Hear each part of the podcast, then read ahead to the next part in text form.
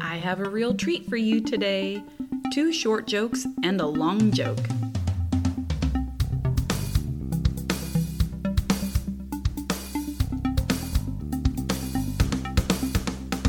Ready? Joke, joke, joke. Super cheesy. It's totally a dad joke. You know how I know? Because I got it from my husband. Hello, everybody, and welcome to episode 114 of Starting Sustainability, the podcast, hosted by yours truly, Kaylin Chenoweth. Since it has been a couple of weeks, there is a little bit to catch up on on what's going on in my personal life, which I'm aware I am overly excited about, but my last three loofahs are finally dried out. When I shake them, I can hear the seeds rattling around on the inside. So I'm very, very, very, very excited about that. And the reason for all of this excitement is if you're new to this podcast, you don't realize that literally a year ago, last February, I planted the loofah seeds and I grew them in the windowsills in my home. And I had to spare them from super cold windows, windows getting left open, cats knocking them over, children knocking them over, forgetting to water them, overwatering them. They survived, they made it finally passed the last freeze. We had consistently warm weather, planted them outside, and then I had to save them from the lawnmower and the rabbits and the weed whacker. It was really the weed whacker more than anything, to where I only had one plant left that survived and it grew and it grew and it's a vine and it grew and it took up four panels of my fence. The entire east side fencing of my yard was completely covered in the one loofah plant that produced over 14 loofahs then I harvested them because a frost, or actually it was a snow over Halloween was coming. So I harvested them early and then I had to dry them in my garage and was doing great and only a handful kind of like rotted and molded. So I threw them out. And then over Christmas, we had a freak warm weather, rainy every day, high humidity, entire week long. This weather event happened. And majority of my loofahs molded and rotted like I just could not spare them. And I was down to three. And these last three made it. And my goodness, it was an entire year of a lot of work for these three loofahs.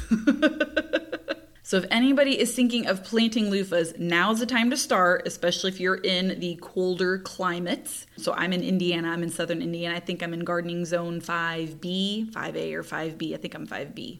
So that's the zone that I am in. But definitely start now if you're at this latitude or higher. And I'd also like to point out that the YouTube video that I watched said, because that's my research is a YouTube video on growing loofahs. That's why I'm so much of an expert now.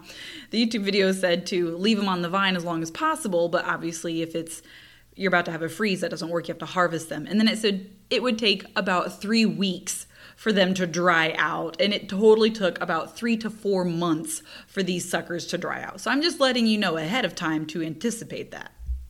The next major accomplishment that I would love to share with everybody is that two Fridays ago, I stayed up late and I made birthday hats a while back, like over Christmas break, I made a happy birthday banner from scrap fabrics. And then my goal was to make birthday hats because the last birthday we had was my birthday in September and it was pretty sad. the, happy birthday banner just said happy birthday because the H fell off because it was a dollar at the Dollar Tree like four years ago when I got it. So the little cardboard paper banner was falling apart. The hats were falling apart. The candle stopped burning halfway through the birthday song because it ran out of wick. So, so I decided right then and there that we need much better birthday decorations, and I wanted them to be as sustainable as possible. And after searching a whole bunch of stores and scouring the internet, which I did find a bunch on Etsy. So if you're not crafty and you don't want to make them yourself, you can go to Etsy and make them. But I just took it on as a challenge because I personally do love crafts, and it's rare that I get to do them now that I've had children because they always want to help. So that leaves me with helping them with a craft that makes a giant mess that I clean up, or I have to do it during nap time. and that's how I accomplish a lot of things is during nap time or after the kids go to bed but I did it. It definitely took me like two hours to make the birthday hats because I didn't know what I was doing and had to do a lot of troubleshooting. If you're on the Starting Sustainability Facebook group, you would have seen that I posted it last weekend that I did it and had pictures of it and gave like a real general guide. I didn't really break it down and do a step by step guide, but if you have questions, definitely reach out to me and I can help you through it so that way it's a much quicker and less painful process for you. But the good news for me is that I don't have to make any more because these are designed to be reusable. Yay! and I got them ready just in time for Channing's birthday. And we were able to test them out this past weekend the happy birthday banner and the hats. All of the gifts were in cloth bags, which, if you're not familiar with cloth gift bags, oh my gosh, they are so easy. I love them. My one and three year olds were able to help wrap the gifts because all you have to do is drop it in the bag and pull the drawstring shut. The end. No tape, no scissors, no mess, no worry about the wrapping paper ripping, none of that drama. I love cloth gift bags. But after setting up the table and looking at it, I decided that we do need special party plates. I mean, we used real forks, real plates, and real cloth napkins, but I kind of want special party ones. The ones that only come out just for the birthday parties, that are extra fun and bright and colorful and kind of help dress up the table a little bit more. So now I'll be heading off to the thrift stores to look for some really fun, reusable party plates that I can have. They're just to be like regular plates, probably most likely picnic plates but I'm just going to dub them the party plates.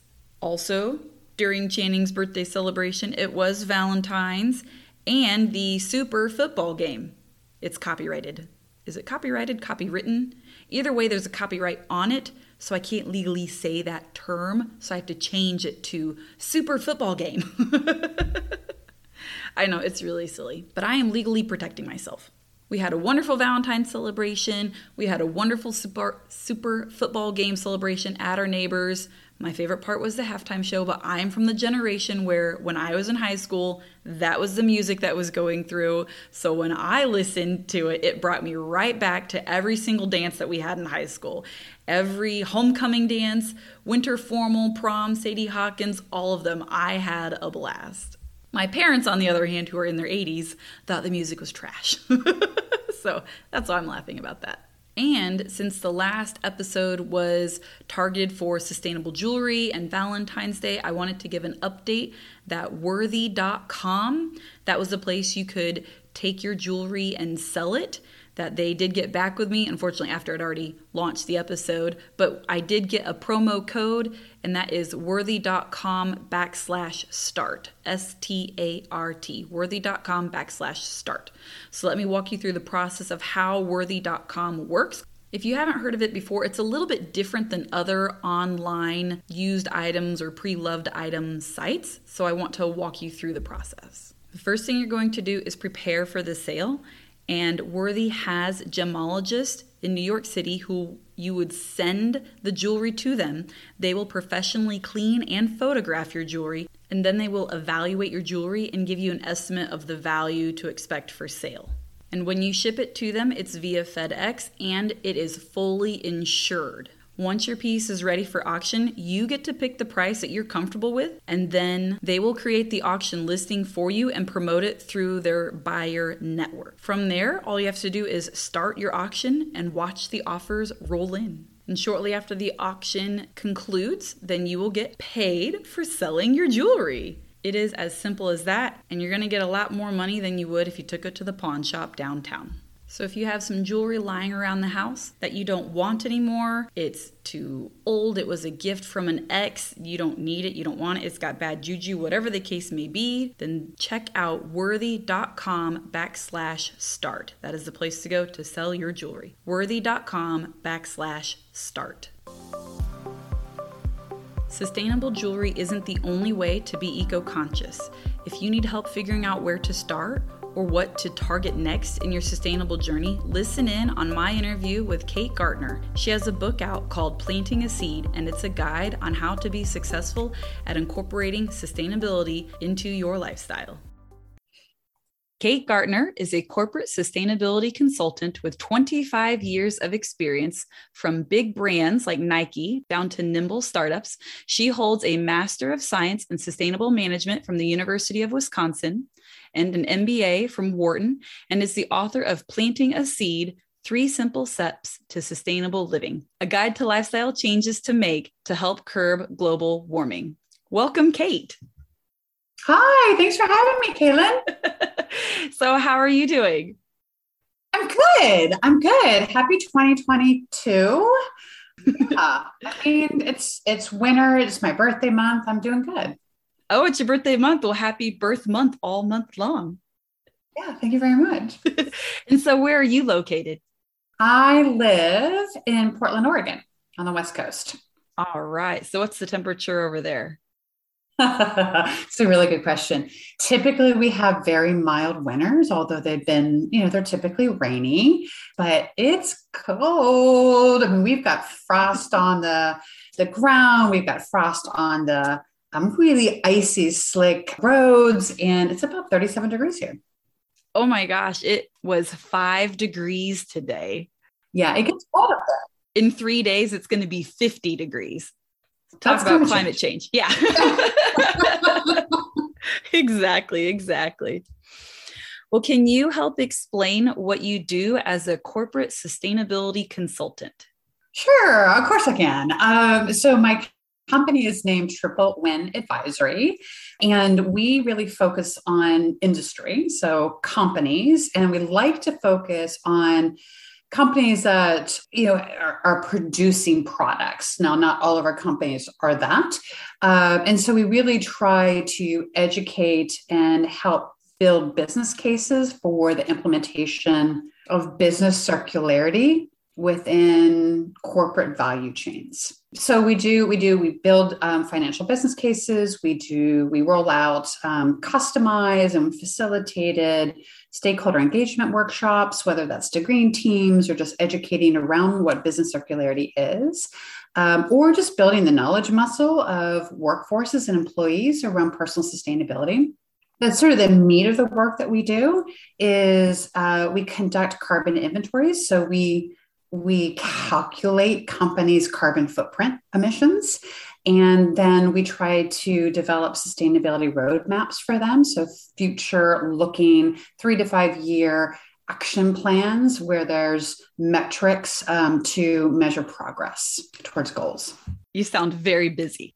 I mean, the carbon the carbon inventories are sort of like the the baseline of what every company has to do these days, which is you you know there's yeah there's there's things that you can do around sustainability, but unless you understand what your impact is on the environment, you don't know where to go, right? You need to develop a trend line. And then the sustainability roadmaps, yeah, I mean, they encompass a lot, but they're actually really fun because then I can see that companies are embedding sustainability in really meaningful ways, ideally in support of their strategic business goals. So, if a company hires you as a consultant, the top three things that you would kind of do for them would be the carbon counting, and the sustainability road mapping, or is there other stuff that you would do? I mean, there's always education, education, education, right? So, I mean, a lot of what I do is just talking to people about what E is of ESG disclosures. So sometimes there's just a long process of just education. But yeah, definitely carbon inventories, sometimes materiality maps or assessments, which is going out to stakeholders of the company and saying, hey, what are your concerns around climate change? And what would you want the company to do to help mitigate, reduce their environmental impact? And then developing the sustainability roadmaps are in combination. And then I love doing the workshops. It's just because I try to make it interactive and accessible and applicable to companies and also to individuals listeners want to hire you to do consultant work for their companies, what would be the best way to get a hold of you for that? Oh gosh. Well, I do have two websites. so my I know that makes it difficult. Uh, so if they wanted to do that, they would go to triplewinadvisory.com and go to the contact page. They could also look at our case studies and just learn a little bit more about what Triple Win does to answer your second question, if you're just an individual that wants to like get in the game and, and get be more sustainable in their lives or in their households or in their families or in their communities, then probably go to kategaertner.com. Let's spell out Gaertner because it's an unusual spelling. yeah. So Kate is K A T E, not with a C. And then Gaertner is G A E R T N E R. It's kategaertner.com. It's a bastardized version of a German last name. I think a lot of Americans have last names that are like that. yeah, I know. I know. They just drop things. I'm not really sure where Chenoweth comes from. We, my husband and I looked it up once. I mean, obviously, I'm married into this last name, and we think it's Welsh, but that's not even confirmed. No, it's a really unusual last name. I, I mean, I, if I, if I, if I, if I saw it, I was like, mm, I'm not sure where that that uh, historically comes from. So yeah, interesting. Now we've got Kristin Chenoweth to help us out. Some people are like, "How do you say your last name?" Like, like the actress Kristin Chenoweth. And then my husband is Channing, like Channing Tatum. So I was like, I just got double celebrity and none of the money. So, in addition to running your own business and being super busy being a consultant, you found time to write a book, and that is called Planting a Seed Three Simple Steps to Sustainable Living. So, can you give us a real brief overview about the book, and then we can dive into the nitty gritty? So, the book is really for individuals or families. And it was trying to break down this broad idea of what how do you define sustainability and you he- you hear a lot and read a lot about sustainable stuff how do you live sustainably and i wanted to take a holistic perspective on personal sustainability and, and break it down into elements and buckets and categories that people can gravitate towards. So there are various frameworks in there. One is, you know, what is your personal value driver? Or how do you make decisions? What drives you to make the decision that you do and stay committed to goals that you make for yourself? The second framework is just breaking down measures, sustainability measures people can take into there's seven buckets, but there could be eight buckets. Um, and, and talking about how you can directly and or indirectly affect your emissions within those seven or eight buckets, those categories, impact categories. Um, and then it's talking about behavior change and habit change, right? So we do really have to address this. So it's, you can be very aspirational. Yeah, I'm going to be sustainability in all areas of my life. But if you don't fully understand what that takes to make change, um, even if it's positive and beneficial and it feels good, you probably are likely going to fall off the wagon and stop doing it, right? So we do have to talk about that. And then I talk a little bit about starting where you are. Right? So we're all at different places. It's sort of this Buddhist idea of um, you know, you have to plant a seed. Not everybody is where you are. They're not at the certain enlightenment enlightenment stage. Um, so start where you are, which is if you haven't ever tried being sustainable in your life, then go for small sustainability measures. Those are really easy to do. They might not even cost you any money to implement. They probably don't require a lot of process change. Um, and you can just, maybe it's one and done, right? Um, versus someone who's really steeped in this. And then you start maybe medium and large and go for a little bit a harder um, goal, maybe more challenging goal. So I talk about that. And then at the end of the book, I talk a little bit about being a stakeholder, having agency, feeling empowered that even though you're just one person or for a household of four, you really do make a difference. And then building out, right? Thinking in systems that it's not you but it's your family, it's your neighborhood, it's your community, it's your state, it's your country, and then it's the whole world, right? We're all part of humanity. And then I think lastly, the book talks about uh, becoming an activist, right? A citizen activist, a climate activist, because we really do have to make change at all levels. And we do have to affect what happens in your state or city or town, right? So we have to vote in the people that have our values that want to mitigate climate change. And we have to do that on all different scales. Thank you for explaining the book. That's very well summed up. Let's back it up all the way to the beginning. The very first step of your three step plan is determining your value driver. So, can you explain the different value drivers and how people can determine which value driver best fits them? Oh, okay. Um, I'm going to try to do this in a very succinct way. So value drivers again it's it's what is what happens in your brain when you make a decision about buying something or going somewhere or, or committing to a goal, right? And so I I want people to think of sustainability as not something that's additive but something that's embedded into their value system, right? Um, sort of who they are, their ethos, right? It's not, again, not something you need to layer over. It should be included into your value system.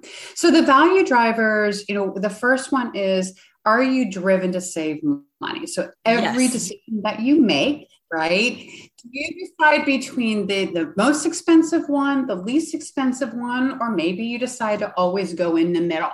I'm gonna, I'm gonna do the take the middle of the road if but is that your decision making versus someone who maybe has more of a decision a design aesthetic in their decision making? I'm going to go with the most attractive thing irrespective of whether it's most expensive or least expensive.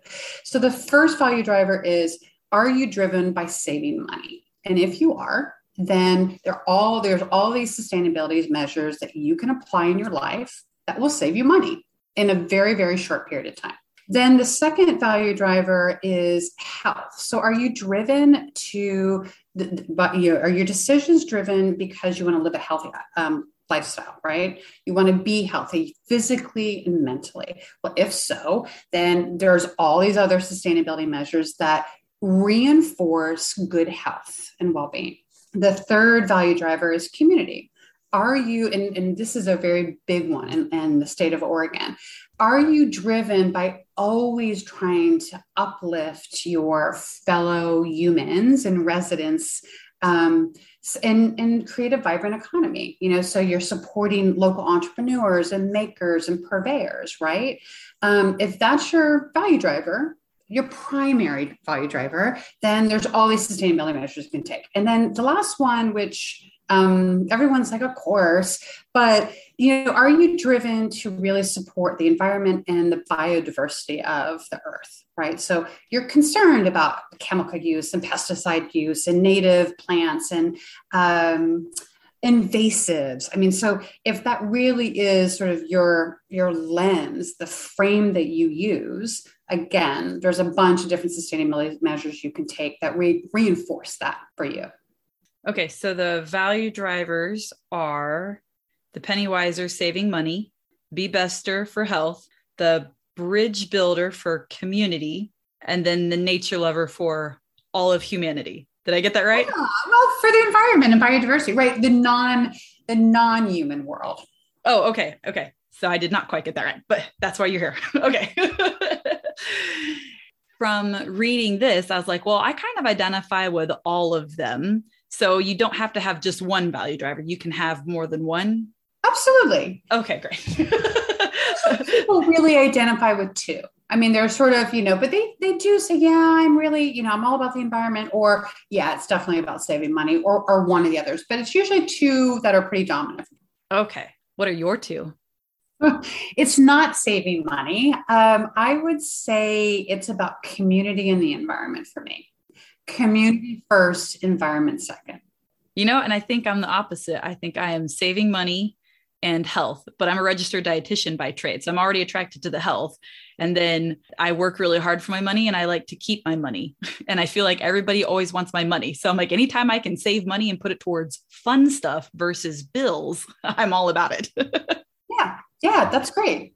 That's good. That makes us very well rounded as a couple. it does. I know we got all our bases covered. Yeah. We're good.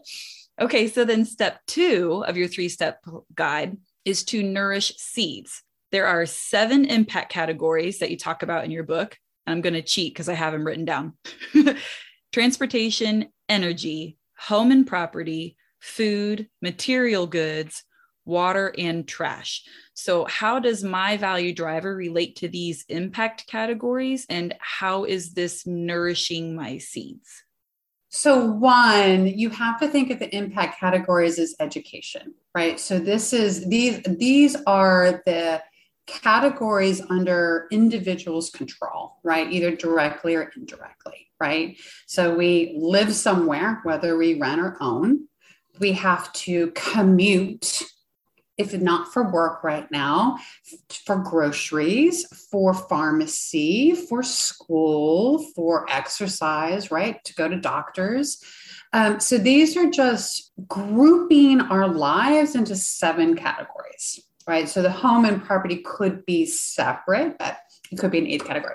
And then when you you had mentioned how I how do I sort of decide or determine my value drivers and, and where it's important. So the book basically says, I just want you to start, right? If you've thought about sustainability, but you don't do it right now, learn about what's possible and what's under your control, and then pick one, two, or three of these categories. No, don't pick all eight. Just pick one. So, if you're really into food, you love food, and you're really concerned about land use or eating animal proteins or um, wanting, you've, you've aspirationally wanted to become maybe a vegan, right? So, you pick the food category. If you don't own your home or property, maybe that's not the category that you start with, right? That doesn't necessarily make sense. Why put money into a rental when you don't own that rental? Um, but transportation is a really good one. So you you the impact categories are about where it speaks to you, where you want to start applying some sustainability measures in your life. And then once you decide that, you go back to your value driver and say, oh, okay, well, I know that I'm driven by saving money and I'm going to focus on the transportation category. I own a combustion engine vehicle. Um, maybe I can get rid of that and lease a hybrid. They seem to be affordable, or maybe even EV as a stretch. Maybe not. Maybe I'm like, okay, maybe I'll go get um, a e scooter or an e bike. Or totally ditch it. And I'm like, you know what? My commute's not that long. This is really for urban dwellers. I'm going to start walking and taking public transportation to work. So these are the aspects, and it doesn't cost any money, right? Um, if you were focused on food, you could say, well, meat can be very costly. So I'm just going to focus on beans. I'm going to try to cut out as much meat as possible. I'm going to save money that way. Or I've decided, you know what, I've got a little small, a small plot of land or a balcony, and I'm going to, I'm going to um, grow some summer fruits and vegetables. And that's going to save me money at the grocery store. So that's where you combine them. You pick one or two lanes of impact categories, and then you apply your value driver to the decisions you're going to make. Okay, that makes a lot more sense because I was reading through your book. So each impact category has its own chapter.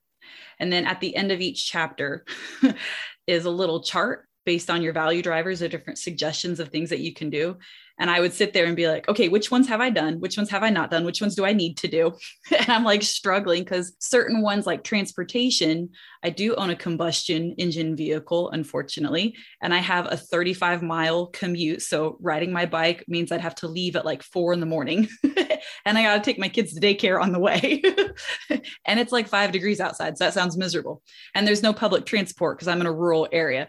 So I was like, oh, like I'm really stressing trying to figure out what can I do for transportation. But there's other areas where I'm like, nailed it. I did every single one. Or here's an area that I could work on. I've done some, but I can come back to it and refocus on it. So I really like that you have that chart at the end of each chapter that helps you navigate with your value driver. I really like that. So you made a really good point. Like transportation right now with small kids in a cold environment with a long commute, you're not going to be able to do very much there. That's okay. Let's just redirect and focus on other impact categories where you think you can affect change in your life. So, in your own life, going at all of these separate impact categories, do you notice yourself sticking within your value drivers, or do you notice yourself kind of trying other areas as well? You're probably like a master at sustainability at this point. So, you probably do everything, anyways. it's a really, really good question community has just always been embedded in how I make decisions. For instance, I eschew Amazon. I just refuse, just refuse to buy from Amazon. And I'm willing to be patient and wait when I have to buy from local or regional purveyors that you have longer lead times, right? It's not that I get it in 24 hours, I get it the same day. Um, I think that from an environmental standpoint, I've really put that into practice. So at 45 was the first year that I owned house ever in my life, right? We moved back from Europe and we were able to buy a place in Portland. And I'm on a hill, and um, the developer had stripped it. So had cut all the trees down to redevelop, renovate the house that had been there. So it's an old house, but had been renovated, and they stripped the hill of trees and they actually didn't plant anything. So for a couple of years, it was weed filled. It was just weeds. It was vines and blackberries, which are invasives um, to the Pacific Northwest. And I knew that I didn't want to develop the land. So I didn't want to, um, I didn't want to cement it up. I didn't want to put any kind of bricks in there. I really wanted to, to bring it back to its natural state. And it was going to be expensive, but that's what I did. So I went with, I xeriscaped it, made it drought resistant, used all natives, replanted the hill, irrigated it so that the plants wouldn't die, the trees wouldn't die. And then, you know, to strip it of invasives, it was going to take like three, or four years. I, I have somebody come out once a month and make sure that, you know, they basically weed out the ivy and the blackberries because they'll just take over if you don't that's the environment aspect to me. I think the things that I'm working on still is the consumption, mainly around body products and kitchen stuff. Sponges and paper towels and plastic bags, like stuff that, especially with kids, I've got two young kids. So there's a lot of consumption happening. Snacks. I'm still working on figuring that out let everybody know when you do because we're also all trying to figure out snacks like all i've got is trail mix boxes of raisin like carrot sticks you know things that things that little kids are super excited about every day oh. Mom, please more, right? Yeah. yeah. Oh, can I please have more celery? Can't wait to get home for my afternoon snack of celery. Like we all have areas that we can continue to work on and do the best that we can given the situation that we're in. Like snacks is an issue, transportation might be an issue, whatever the case may be. So, back to your guide, we did steps one and two, which is figuring out your value driver, examining the impact categories. Now, the last step is growing the seeds, and this entails the different buckets that you're talking about. Can you elaborate on that right now? So growing seeds is really developing an action plan. So once you know your value driver and once you've decided on, you know, one or multiple impact categories that you're just going to focus on, then you write out a plan. What are the measures? Are they small, medium, large? So you have a very clear idea of what you need to do, what you need to change. Going out to a hardware store and changing incandescents to LED bulbs that's kind of a one and done, right? You and once you put all the LED lights in there, you've got to probably change them out every four or five years, right? That's an easy and and right now they're just oh, nearly as affordable as an incandescent, so it's like it's a it's nearly a no brainer. But there are things, you know, like maybe you want to purchase, you know, as much zero waste food and um, household products as possible. And that might require you to bring bags all the time or to go to a separate grocery store for certain things that don't package up soaps and, you know, eggs and things like that. So that's more of a process change. It also might cost a little bit more. So you have to budget that in. So these are this plan, the growing the seeds very much putting an action plan in place and figuring out how much finance, extra finance you have to put to it and what processes you have to change so that you go to it, that you can commit to that. And then there's again what I said that the the growing the seeds is also sort of communicating um, out to others that this is really joyous and good and beneficial. So it's it's becoming a, a change agent. Very well said. And something that you didn't mention when you're going through the last step, which is figuring out your small, medium, and large buckets or your goals, you have on your website, kategaertner.com, you have nice little resources and checklists and tools to help you develop your action plan. And so I read the whole book, then I went to your website, printed them all off. I have them right here. printed them off. And then I found myself like going back through your book to like reassess. So, listeners, my advice to you is print these off first. And then as you go through and read the book, you can like fill them out as you're going through the book. Then it will just be a little bit easier for you. or you can read the book twice. You know, that's also very great. Education, education, right? Yes. so it's something else that I did that I wanted to share with you. I did this for myself. And then I went back and got a whole nother goal sheet for my church because we're going to be starting up a green team. So we cool. haven't started it yet, but I was like, this is actually a really wonderful tool that I can use for church. I mean, I know you intended it for personalized, but you could use it at a small business or at your church or somewhere else in your community that you're a member of. So I, I want to thank you for this guide because that helped me on a whole of trying to do a lot of research and work. I was like, oh, now I've just got it all laid out nice and neat because I'm not so great at Excel spreadsheets. So your your tools were wonderful. No, I mean, and that, I mean, I love that. I mean, I love the green team thing is a really big thing. It's growing in corporations, but schools are doing it, churches are doing it, you know, nonprofits are doing it. So I think it's great. I mean, that I just want, I just want the message to be spread that way. And hopefully the tools are useful. That's, that's the intended purpose.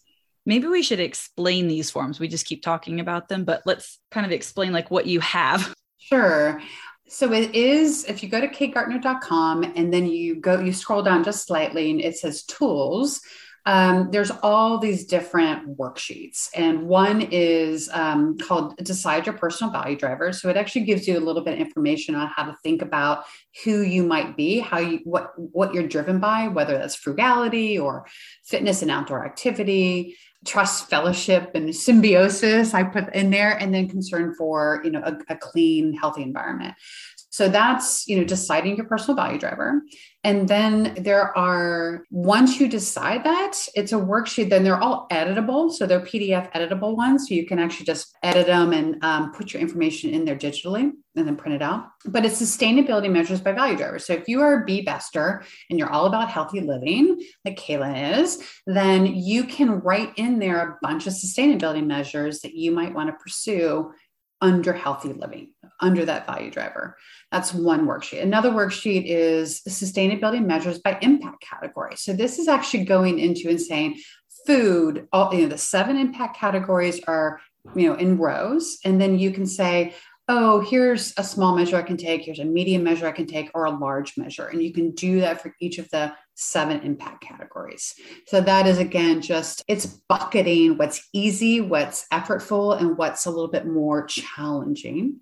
And then there's two more. There's a, bunch of worksheets that actually get down to like developing SMART goals and what you expect, like outcomes you expect. And that's by each impact category. so energy food waste water right and then you can write down your specific measures you can take and then you develop smart goals effectively and then you can look back and say oh i thought this was going to cost me x amount per month or x amount per year and the my the benefit was going to be this and actually it was even better than that it cost me less and a lot more benefits and then the last one is a sustainability checklist. So this is something, you know, I suggest people putting up either in their office on a whiteboard, cork board, or the refrigerator. And you can track your measures that you're taking daily, weekly, monthly, and by the, the year. And, and just say, listen, I've done it and I'm going to continue to do it, or it, I kind of fell off the wagon and maybe I should recommit. Awesome. So I did all of those and I have my sustainability checklist in my hand. So I just want to kind of share a couple of my goals. I mean, I have goals for every single category, but I got a lot of new ideas from your book that I hadn't even considered before. So I just kind of wanted to share some of those. Like for energy, I feel like we do a pretty good job being energy conscious. We have the LED, we always make sure all the lights are turned off. Every once in a while, I'll leave a window open, forget about it. when it's a nice day and then all of a sudden like it's really cold in here. Oh, like, yeah, shoot.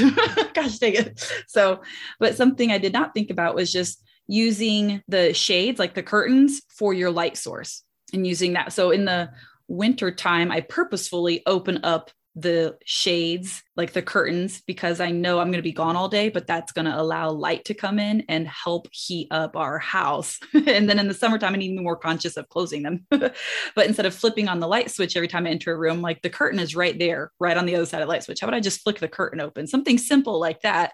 And then I guess the hard part of this is getting my family on board. well, that, that is the hard part. That actually is a challenge. Yeah.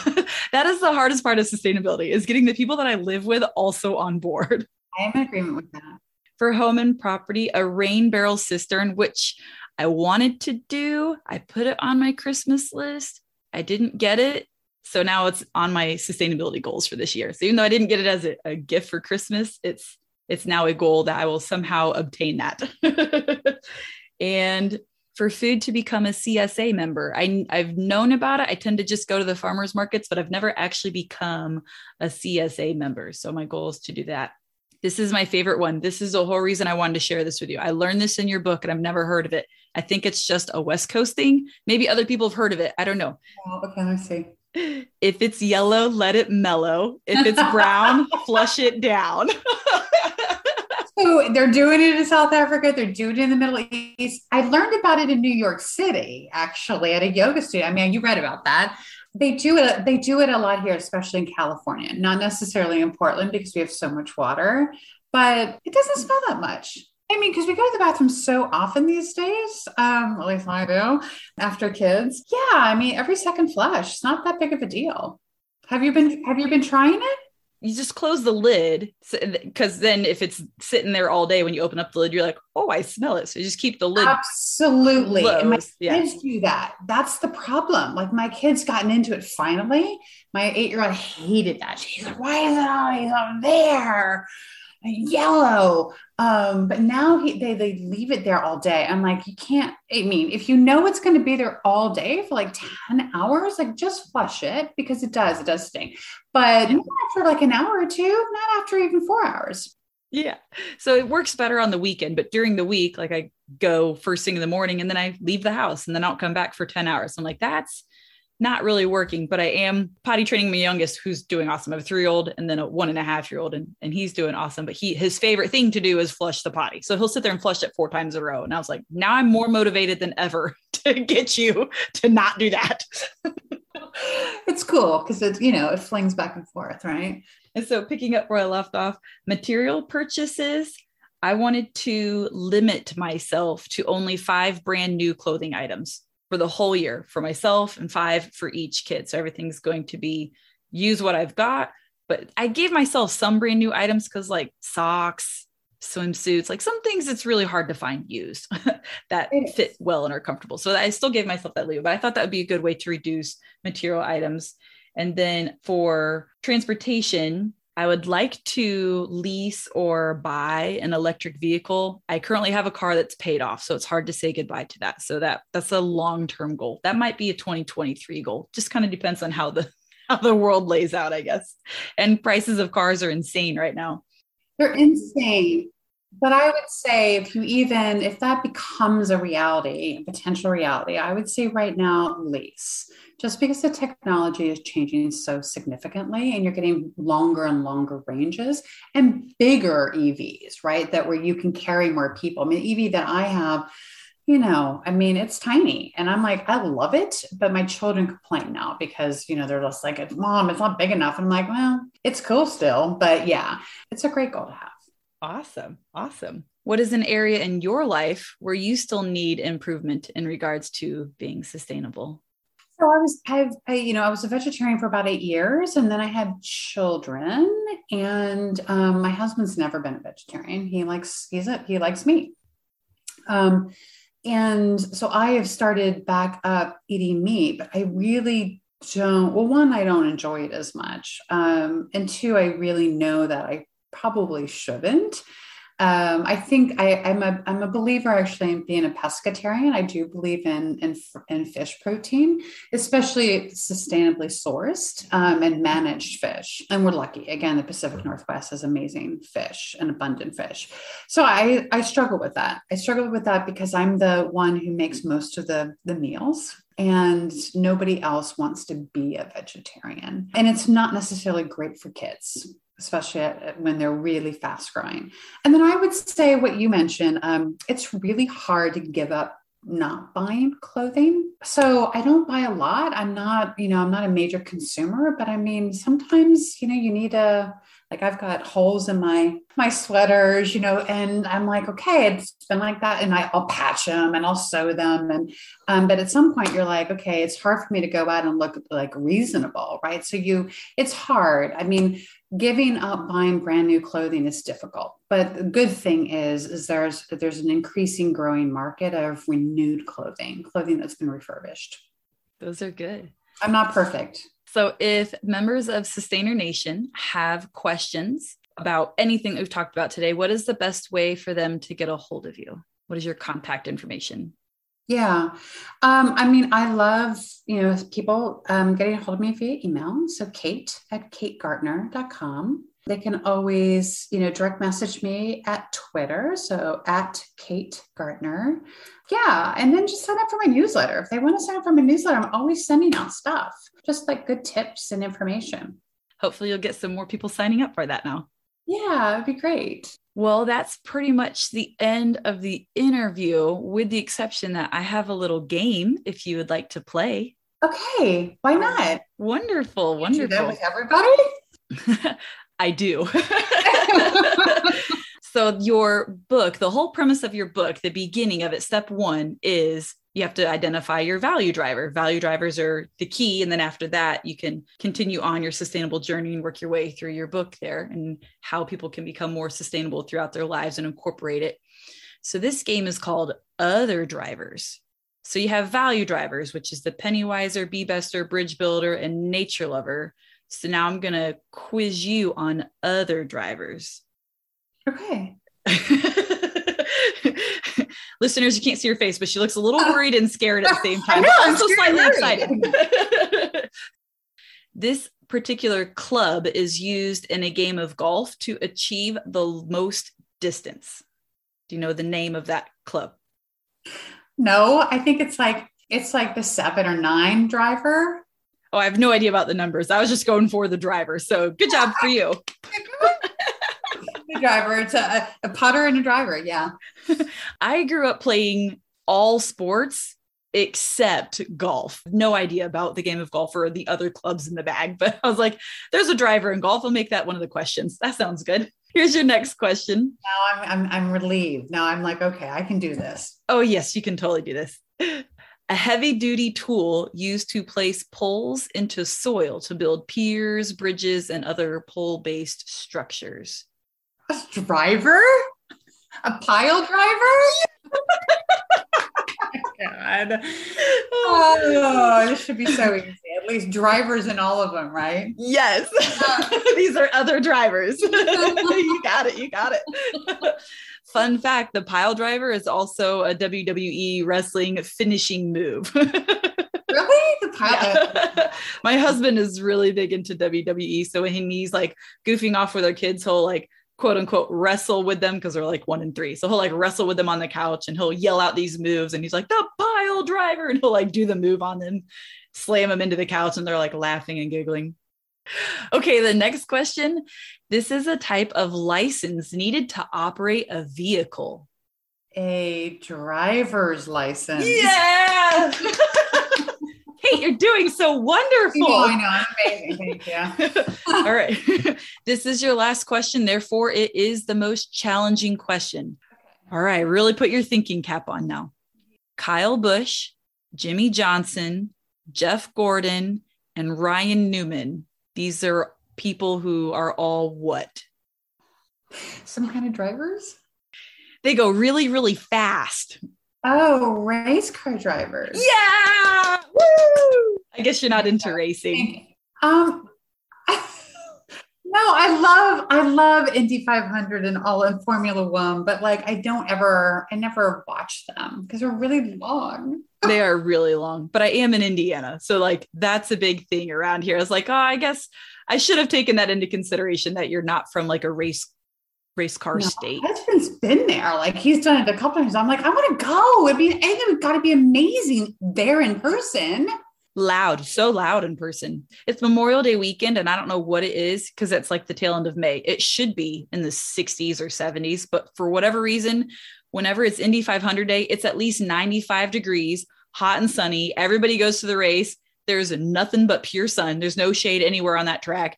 Everybody is drunk and bright red, like lobster fried red, because they're there all day long. so, so if you ever do go, bring a shade umbrella and wear a tank top because it's miserable hot. noted. Noted. Awesome. Kate, it has been a blast. Thank you so much for playing my game. Thank you for coming on board and doing the interview. Your book was excellent. Listeners, when you get a chance, go to her website, kategaertner.com, get her book, check it out. And it is January. Well, we're doing the interview in January. This is going to launch in February, but it's still the new year. So you can easily incorporate this into any of your sustainability related New Year's resolutions. Yeah. And, you know, we're sort of, we're facing into Earth Day and Earth Month in April. So yeah, it's a great time. Yeah, even better. Good thinking. Yeah. All right. Well, it's good to meet you. thank you so much. Great job, Kate. Thank you again for coming on Starting Sustainability and sharing with us your book. I know you put a lot of hard work into that book, and it's really a good guide for anybody who feels kind of stuck in their sustainable journey. Like, I've done this, I've done that, I don't know what to do next. Then this is a great book to use. It's a great resource to help get you going. Now it's time for the weekly challenge. So open up my canister here, draw a card, and it says, if you travel abroad, a lot of airline companies offer carbon offsetting programs where you can pay money to tree planting initiatives as a way to neutralize your flight. That is a great challenge because spring break is coming up very soon. Obviously, it'd be better to walk, ride your bike, or drive your car to your travel destination. But if it's really far away and you have to take a plane, that's okay. This is a great thing to keep in mind when you're shopping for plane tickets. Try to find airline companies that do offer carbon offsetting or different initiatives to neutralize your flight. Tune in on March 7th to listen in on the next exciting topic. It is the new protein source of the future that's right, lab grown meat. We're going to dive into that and learn all about it. Is it ethical? Is it still vegan? Is it sustainable? We will find out. Until then, everybody have a wonderful rest of your week. Continue to stay warm through this cold February month as best as you can. I hope everybody has wonderful travel adventures if that is coming up your way with spring break approaching. Continue to stay sustainable and I will see you all on March 7th. Have a great one. Bye.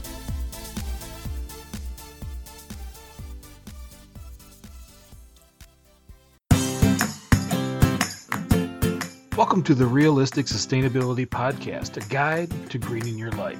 Each week, we will explore sustainability concepts and what we can do to reduce our family's carbon footprint while growing our positive footprint. This show supports step by step progress without those extreme jump all in measures.